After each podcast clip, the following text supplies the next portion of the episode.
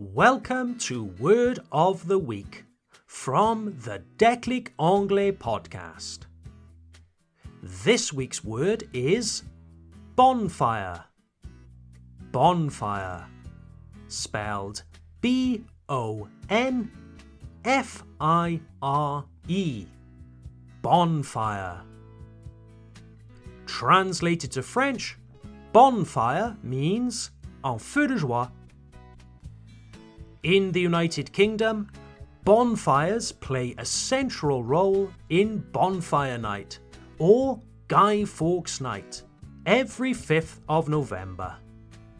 And no bonfire is complete without marshmallows. De la guimauve. Marshmallows. Did you know that marshmallows were also enjoyed by the ancient Egyptians? Even the pharaohs had a sweet tooth, un bec sucré, a sweet tooth.